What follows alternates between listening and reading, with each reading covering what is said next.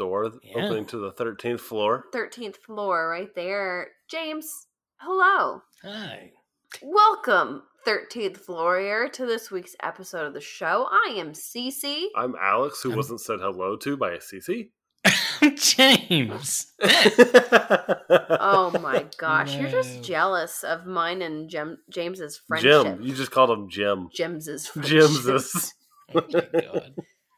James, hmm. How are you doing today? I'm doing great. How about you guys? Alex, how are you? We're ready to party. Yeah, we're ready to party. I Good saw a cockroach on the doorbell camera. It climbed on it. Outside. Weird. ooh. Yeah. The the cockroaches. It's been so rainy here that I think they're just trying to find dry So, places to go. Cockroaches are a part of life in Atlanta, but we.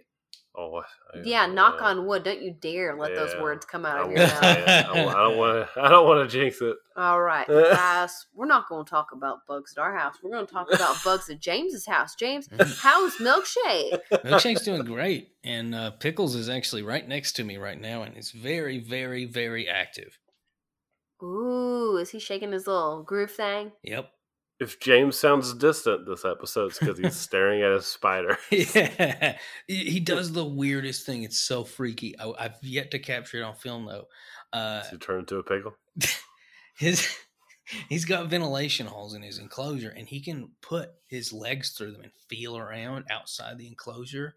And it's so weird. It's literally like, what's going on out there? It's so That- creepy. Your spider wants to kill you. That creeps me out a little bit, James. I'll be one hundred percent honest. I would be because it's only a matter of time before he figures out how to open up his cage. Oh, he tries every night. it's Yeah, it's very see? disturbing. Yeah, James is gonna wake up with pickles on his face in the near future. But pickles is not the old world spider, right? no, Pickles isn't a spider. spider. Pickles Oh, is is the one that that looks that like a one? lobster. Yeah.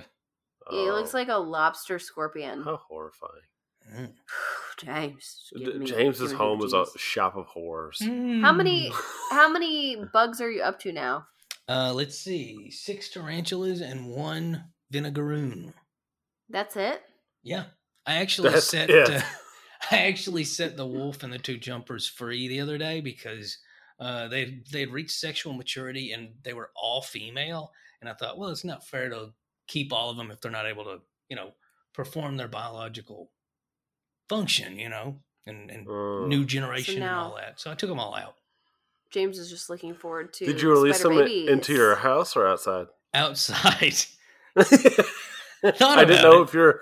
I thought you were hoping for the babies inside. Then you Yeah. could collect all of them, and you had hundreds of babies. Mm, well, if I'd had a male, that's totally what I would have done. I would have bred them, but oh well. Oh my gosh! Well, you guys, Truly that's is a shop of horrors. that's what's happening in James's life right Oh, now. man. He's trying to mate wolf spiders.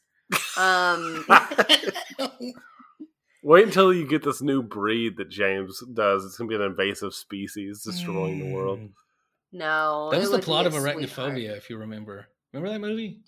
Oh man, no, I did. I did not remember the plot being that, but Do you remember that one movie, the seven? What was it? Eight legged freaks. Eight legged freaks. That's Oh it. Oh my god, yeah, that was such a dumb movie. That was basically That an movie- arcade game. I It love It that was fun though. Uh, It it was, was. fun. Agreed. that is just James. James is just Look at James distraught. over there. Distraught over it. wow. Anyways, are you guys ready for our hearty hellos? yeah, Yeah. let's do it. All right, you guys. Today, oh wait, wait one second. Beep, boop, boop. Today we are going to say hello to everybody in a new location for us, Malta. nice. Yeah, so Oh. hello to Malta. Also, Alex, you gave you tried to give a shout out to Portugal last month, but they weren't listening. But Oh. they're listening now. Oh, So hello to everybody in Portugal, and then here in the states, we're gonna say hello to everybody in Idaho. Mm, Nice. you and your potatoes. You and your potatoes. What's what else is Idaho known for? Oh. But I, am sure they're tired of that potato talk, right? Let, us give Idaho a shout out for something else they're famous for. Idaho, famous. Let's see. What else are you known for? The movie Frank was apparently filmed there, so there you go. Man, Right. we're gonna have to cut all this. You just alienated a whole state. well, we want to say hello to everybody in Idaho. No matter where you're listening in the world, howdy, hi, hello. Konnichiwa. James, we've got a Mm. Patreon, don't we? We do. We do. We want to say special thanks to all of our Patreon subscribers as well. Absolutely. And today we're talking about odd burial practices. And this topic, speaking of our Patreon, was submitted by the absolute wonderful Corinne. Yeah. So, oh, thank you, Corinne. yes, thank you, Corinne, for submitting this topic into our Patreon exclusive Mhm. vase. Yeah. So, yeah. oh, and also really quick, thank you, Idaho, for Oh. Sarah Palin. Oh, for... all right, you guys. So, we're talking about burial practices. James, what is our icebreaker today? Um. So this I, I don't really know what to talk about without the morbid one of how you want to be buried. I think that one's a little too morbid. It's too Um, morbid. Alive. Okay. Uh, Alex, um. So let's let's let's think of something that's a little less macabre. What would be the roller coaster that you wouldn't mind if it went off the tracks? Probably. How about we just talk about our favorite theme park? What's your favorite theme park, you guys? Oh There yeah, because it gives you those thrills, like you're close to Alex, death. Al. Oh my Mm. gosh.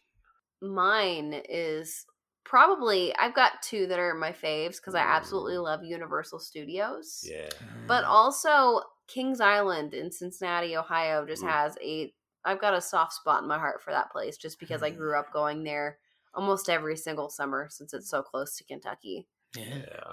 I always liked Kings Island. And it's got the I got to ride the Son of the Beast before it tragically crashed. Um, so that was crazy. That was one of my first roller coasters. Was actually Son of the Yeah. Beast. And for what, for those that don't know, Son of the Beast was a wooden roller coaster that actually had a loop, yeah, it did. Yeah. and then they got rid of the loop when that incident occurred. And then they got rid of all of it eventually. yeah. Yeah. They turned it into a haunted house though. Oh yeah, Um, and it had real nice. ghosts. I Oh, knew it was Al- going to be something like that. all right, Oh, listen, Alex. What's your favorite? It, it would have to be Universal Studios. Uh, just the the whole park down there. Now, if I had to pick one, it would pro. I have a lot of fond memories of Islands of Adventure Oh, yeah. down there. Um, but I do think the other park is actually better now. Um, over time, just the the normal Universal Studios. I actually think the other park is better now, but I do like the Marvel Park over the other one.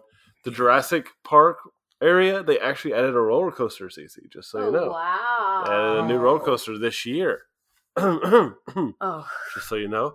Um, and so it, I, I just have a lot of fond memories of being at Universal Studios. yeah. You went Yeah. quite a bit when you were younger. I did. James, what about you? Man, I feel like we should get sponsored by Universal Studios because Yeah. uh, yeah, man, the uh, the Simpsons town and flipping Ooh. Hogwarts. Holy moly, it's Oh, ridiculous. Hogwarts. It is Yeah. ridiculous. And Hogwarts is in two parks. yeah, Spread. It's amazing. I mean, they did a great job. Incidentally, I went to Kings Island when I was about nine, eight or nine, and uh, I got on a roller coaster, and I'd never been on a roller coaster, and I panicked and I squeezed out of the support, the restraints, and uh, leapt off right right as it took off.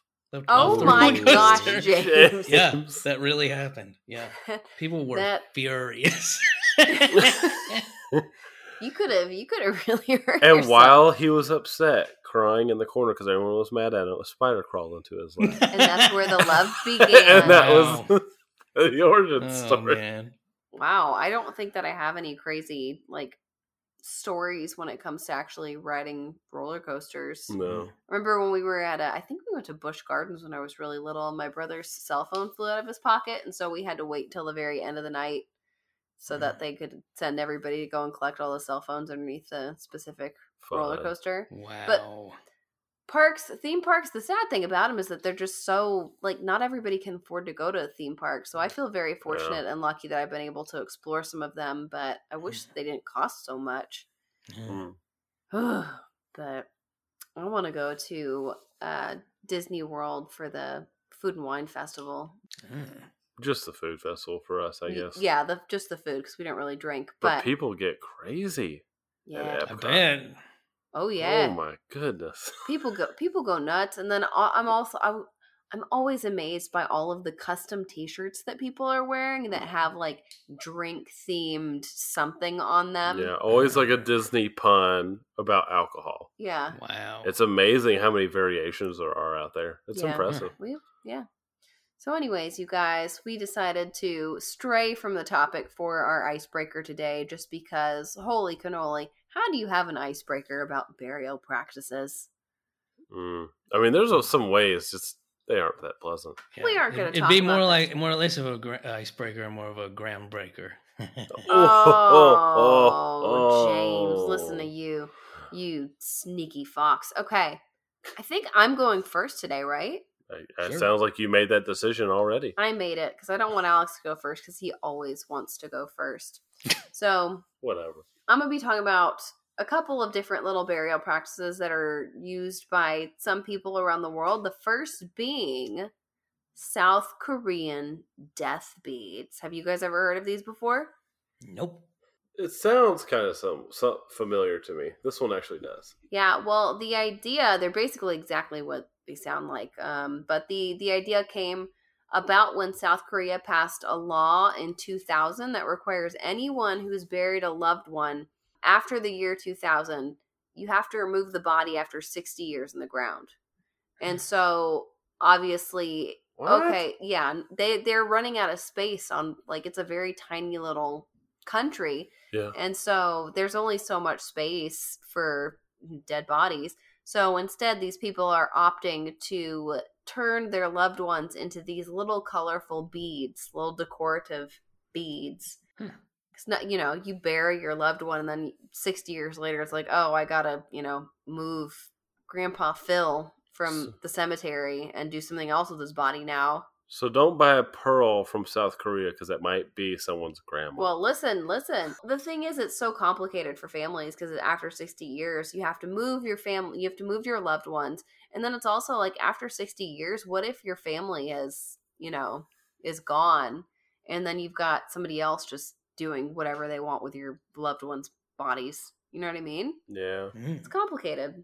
And uh, per theweek.com, the burials in South Korea uh, have been, quote, a practice in line with the traditional Confucian instruction to respect dead ancestors and visit their graves regularly. Like, that's a very prominent part of the culture is that you're supposed to go and visit your loved ones' graves, but if you have to move them after 60 years, you can't really visit them. So, people to combat that, they're obviously choosing to cremate their deceased more often and families are opting to turn their loved ones into these little beads and they're these little beautiful glossy colorful round beads that quote have the look of beluga caviar um Hmm. and you can customize the color of the beads too so if your loved one likes the color purple boom you can turn them into purple beads Hmm.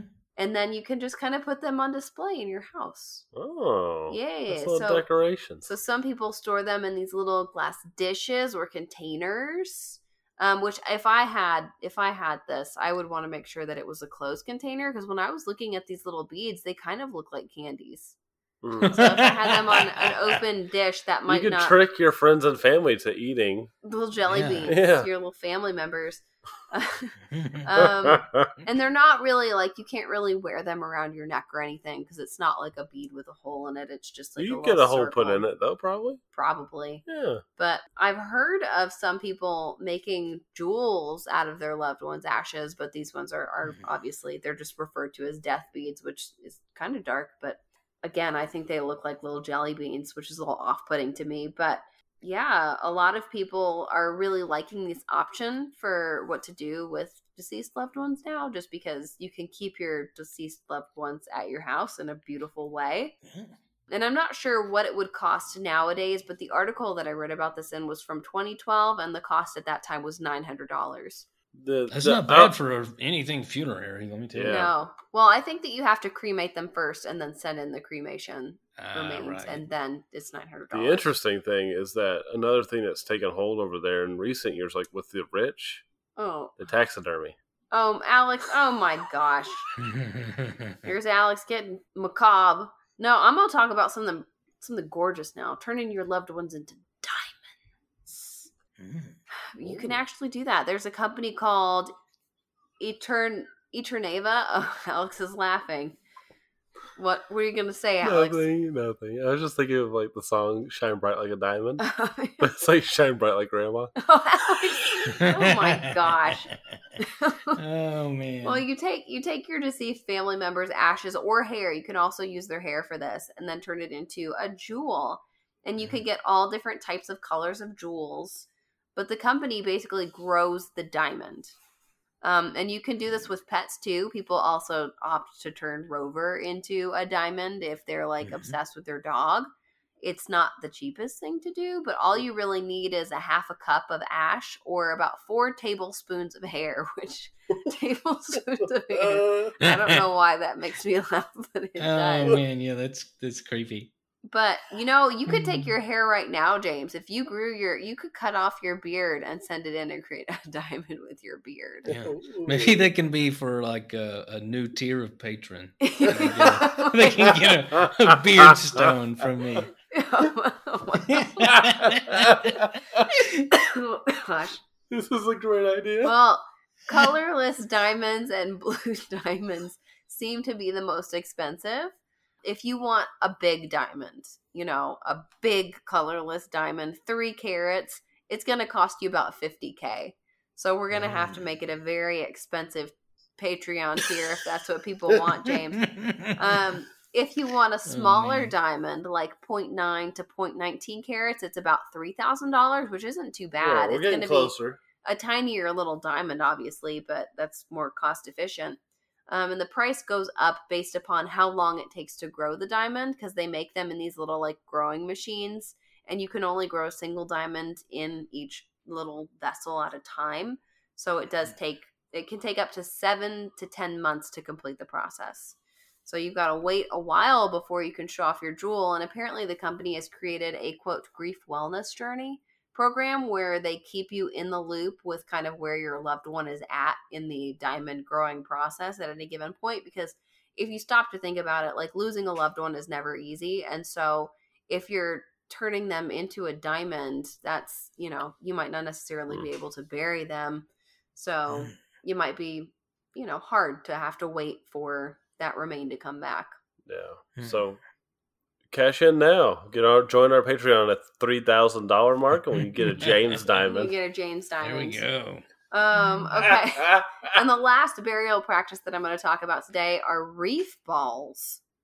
okay. Yeah, and I think this one's Mm. really, really cool. The company, they're called Eternal Reef. They basically take the cremated remains of a person, they mix it up with this environmentally friendly concrete substance, and then they turn it into this formation that's placed uh, on the ocean floor to create basically new marine habitat. So you're essentially becoming a part of a, a reef. Oh. That Yeah. sounds really cool. I kind of want to do that. it is really cool and the families they have some say in where their loved ones reef ball goes um, so you you kind of know about where they're they're located And you're saying reef, Reef. like like in the water, not Yeah. like a wreath like you put on the door. a reef Okay. r-e-e-f Mm-hmm. but they do have eternal reef has some designated spots where they can like put these things and the family can also decorate the reef ball so it's like you have the you know option to put like a little plaque on it to say you know our loved ones and bright little messages or whatever but the website said that many opt to have handprints put on the ball or incorporate little tokens or mementos that you can like get affixed to the reef ball but some people also opt to mix in their pets ashes with their loved ones too so that their family member is buried with a pet if the pet has passed away as well. And it they always recommend it said on their website that they recommend like if you do have a pet that's passed away and you want to turn them into a reef ball, you might just want to keep their remains and then wait until they have somebody to go with just because it's exp- it's not like it's not crazy expensive but you know it has to be a certain size. But um as of last year Eternal Reef said that they had more than 2,000 reef balls placed underwater. Mm-hmm. And they look like these big upside down bowls with holes all over them. And they have different sizes. The smallest is meant for a single person and a pet. And that one costs about $4,000. The biggest one can be used with up to four sets of remains, and that's about $7,500, which Mm. I actually don't think is very bad. Like that for four different people's remains, if you want to put everybody together in one single spot, then that's not astronomical. I don't think it's bad at all. And if you stop to think Mm. about how much a casket costs, caskets on the low end they're two thousand dollars on the high end they're ten thousand dollars and also like if you do have a loved one pass away you've ever had to do that before where you had to like plan a funeral the funeral homes like in my opinion they try to guilt you into getting the best Yeah. casket that there is so you're going to be putting out a Mm. lot of money for this special casket so i think that seven uh 7500 for four sets of remains is not the worst price in the world No. I think that's great. and I think it's nifty because it's like you're going to be, You're gonna find Nemo. yeah. so you guys, those are reef balls, um, and all those things. But Alex, it's your turn. What are you my talking turn. about today? so, I'm doing sky burials. Nice. Burials. So, um, thank you to Atlas Obscura for I their love article. that website. uh, give my body to the birds. Hmm. Um, semicolon, the practice of the sky burial. Okay. Yeah, All so right. thank you for that. So, this is the practice of putting a corpse on a mountaintop and saying, see you later, and letting nature do whatever it wants with the body. On the top of a mountain? Yeah, it can be a mountain, it can be a hill, it can be on top It's in of Tibet, house. so it's a mountain. It's a it's a mountain though. Yeah, you put it on a mountain. So it is practiced uh, in the Chinese provinces and also the country of Tibet, um, Mhm. Qinghai, Sichuan, and Inner Mongolia, um, as well as in Bhutan and parts of India, such as Sikkim and Zanskar. Zanskar. Yeah, so that's a pretty cool name for a place. Mm, Sounds like a really awesome location and like a I don't know, like a mystical movie. Yeah. Anyway, so the locations of preparation for sky burials are understood in the oh boy, Vajrayana Buddhist traditions. Vajrayana. Vajrayana Buddhist traditions. So, as charnel grounds, essentially these are grounds where they're going to prepare the body, or they're going to put the body, and it's kind of considered sacred Okay. and that type of thing. So compare, uh, and you know they these also bleed into the. Me and James mentioned this before we got on the Zoroastrian. Is that right? Zoroastrian burial practices where the they expose their deceased to the elements and birds on they put them on these stones called the dakhma i'll talk about Mhm. those a little bit more in a little bit but there's not very many as you would imagine sky burials anymore um, Mm. Mostly because the practice has kind of been marginalized because it's kind of frowned upon It's putting bodies on mountaintops and letting them be eaten or Yeah, whatever. at this point, by I think it's nature. mostly just monks. Yeah. Yeah, and also the decimation of vulture populations has actually contributed to the Mm. the. does uh, it kill like vultures? no, or there's just not enough vultures? Vultures are the ones who no do it, vultures yeah. being killed, not by the. I know, but I wasn't sure if maybe like you know you ate a bad human and then the vultures. it's possible. Oh, That's man. possible. But um, so the majority of Tibetan people and many Mongols adhere to the what is it called, James? Vajrayana. Vajrayana. Vajrayana, um, Buddhism, which teaches the transmigration of spirits. And what that means is that once you die, your spirit has moved on. And so, like, you don't really care about what happens to the body. There's no need to preserve it or anything like that because it is now an empty vessel. The soul has moved Yeah. on. Have Um, you ever seen it, Alex? I saw pictures. It's dark. seen yeah, what? It's trippy. Uh, Sky Burial. Oh, no, I didn't see the pictures. Ugh. Yeah, it's very morbid. It very, I mean, like gore warning. Oh yeah, Yeah, it is. it's- And I was going to talk a little bit about what some what they kind of do beforehand. Oh, go for it. Then. Sorry. Um, no, it's all right. I mean, it is though. You're right. So I'm just gonna kind of I'm gonna Gloss dip. over it. I'm gonna gloss over it. I'm gonna dip my toes into it, but it's it's pretty brutal. So Yeah. um, i- in the process of the birds, what may eat away at the body, or what I'll get into it. But they may eat at the body, and then it's also going to obviously decompose in a natural way. hmm But the the function of the sky burial is to dispose of the remains in what is viewed as like the most generous way possible. So you're giving the body back to the earth, right? Because Mhm. it, it has no more value because the soul has moved on. And, and another reason, in much of Tibet and Qinghai, um, the ground is actually too hard and rocky to dig a grave, which is why this Hmm. kind of developed. You couldn't bury anybody. And so, due to the scarcity of timber and things to burn that timber, sky burials were the tradition. It's just because it just wasn't practical to build to Just bury somebody on the ground. Put the body somewhere and then yeah, so you couldn't even practice cremation the way you would normally do it because there just wasn't enough stuff. yeah.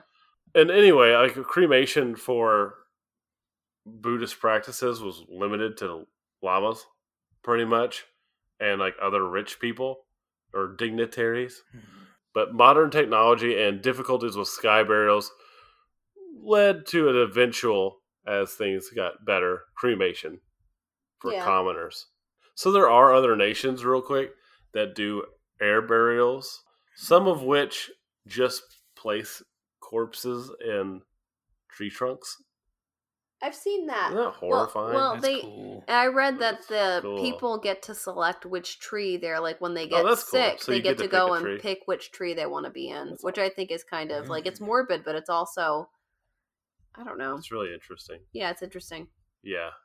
Um, so now the process, like we kind of hinted at, isn't quite as clean. Even though it sounds a little dirty already, Isn't quite as clean as it sounds. Um, it's actually pretty brutal. like once the body is kept in a sitting position for two days, and then a lama recites the necessary prayers, the try not to be too graphic, but the Mm. corpse's spine is broken so it can be folded and carried to the sky burial oh site, Gosh. which is Yeah. usually it's usually quite the haul. And then family members may they may like follow uh, in the journey, beating some drums and chanting. And then once they get there, um, there's these people called the Rogyapa, and they're the body breakers. And what they do is first they burn juniper, which is to attract the vultures, and then they place. This is the- so metal. yeah, it is really metal. And then they place the body down, face down on rocks. And for some reason, I'm not sure. I'm sure it's a religious thing. It, the hair is removed off of the body, and then the Ro- Rogyapas chop up the body with axes and sledgehammers, flaying the meat from the bones, and then throw it to the waiting vultures. Vultures are mm-hmm. hungry, man. But I guess like it, it, when you're to that point, if you think that the the soul is gone and the body is just it's Yeah, dirt, they're- Yeah, I mean, I've seen footage of it, and it's really cool to see these monks who, like, it's their friend. That's their friend. Yeah, They they lived with this guy, and they're breaking his back, and they're they're chatting and laughing like you know, like they're packing for vacation. it's really like just so interesting because it's like it's just a different viewpoint, really, right? Mm. and it's all it is. Yeah. It's like a different frame on death, and it allows people to do that. Which is, I'm not judging. It's just so in, crazy to me. yeah, not crazy, but it's just so it's interesting. different. Yeah, It's different. yeah. I'm not. I'm not shaming. I think it's totally fine, actually. Um, so Hmm. there's actually another death ritual. Uh, it was it was around until about 40 years ago. It- It's kind of similar to what we were looking at. With that's with uh, it's performed by the Zoroastrians in parts of Iran and India, and it differed in the way that the corpse was like it wasn't prepared at all, like they did here, and it was probably a lot more in what people initially thought when I said you just throw a body on the mountaintop Yeah. it was left intact on a short tower that was called the Tower of Silence, or like I mentioned, the Dakhma. Uh, on top of the tower were these concentric rings the outer one for the bodies of men, uh, the middle for women, and the innermost for children. And when the sun had bleached the bones, which could take up to a year. I say that's probably take a while. It while. could take up to a year. They were collected, dissolved in lime in an ossuary pit at the center of the tower, and then filtered by charcoal and flushed away by rainwater. Wow. So it's a very long process. Uh, the, ro- the apparently the reason for the this sky burial was very different from what the Buddhists were doing. They actually considered the body to be unclean and impure. And so they didn't want the possible demons inside to be a problem. So they bury the they to bury a body was to risk defiling the water supply via putrefaction and cremating one could contaminate the air the way they were seeing it. Interesting. Yeah. So very interesting. Mm. So eventually though, the Dakhmas were actually outlawed in Iran in Iran in Iran in the 1970s. And as the country grew, it kind of eliminated any interest in doing the process anymore. And so there are you still can find the towers throughout Iran and India, along with the ossuaries where the bones are. But for the most part, they've kind of quit doing this. Now, as an alternative, they have started putting the bodies into cement so that no demons or anything can get out. Interesting. Yeah, so Hmm. now they encase the You know, corpses in cement. Ooh. Fun fact about Zoroastrians: um, Freddie Mercury was actually raised Zoroastrian, Oh, really? and his funeral was his, yeah, and his funeral was Zoroastrian, and he was you know given a, a Parsi led funeral, the language that Zoroastrians speak, and uh, they they put him in. They're supposedly here's the fun bit. That w- according to the religious custom, which he didn't really practice, he's supposed to be in a crematorium by a plinth under his name, birth name, Farrokh Bulsara, not Freddie Mercury. But he had a little surprise up his sleeve. He actually uh, ensured that his girlfriend, Mary Austin, got his ashes and put them in a secret place. Nobody knows where his remains actually are. Ooh, so he's out there somewhere. Yeah. Interesting. Well, James, what are you talking about today? What I'm talking about are two things. One is is a little shorter, and that would be burial pods. So it's a very new way of dealing with the dead, and it's very similar to uh, the the reef balls that Cece mentioned, but for land. Basically, a burial pod. And when I say new, I mean this is like uh, I don't know, two years old, maybe It's not not too three, old. four. Yeah. It's not very old, but basically what you do is you put the body in a kind of like a special suit or capsule that is biodegradable Hmm. and riddled with uh, spores, mushroom spores. So what happens is the, the mushroom, the mycelium riddle through the body and decompose it very, very quickly. Hmm. And usually there's like a, a tree seed of some sort that's also part of that pod. Um, and so a tree sprouts from I think that's So it's a really, really, neat cool. way to Wow. yeah, absolutely. I think it's really cool. Yeah. Uh, one of the, it, I also think it's cool that they call it a capsula mundi, which means world capsule, because you know it's you know made into Earth and all that. Yeah. So I just think that's really cool and very environmentally friendly, and I just I really like it. I like the concept, and that's really all I was going to say about it. Also, I wonder, you know, Paul Stamets, we've we've mentioned him before in the show. I wonder if he will get one and it'll have uh, psilocybe mushrooms in it, and then once they grow, all his funeral attendees have to come back and, and Oh eat them. my gosh, James, that is so bizarre.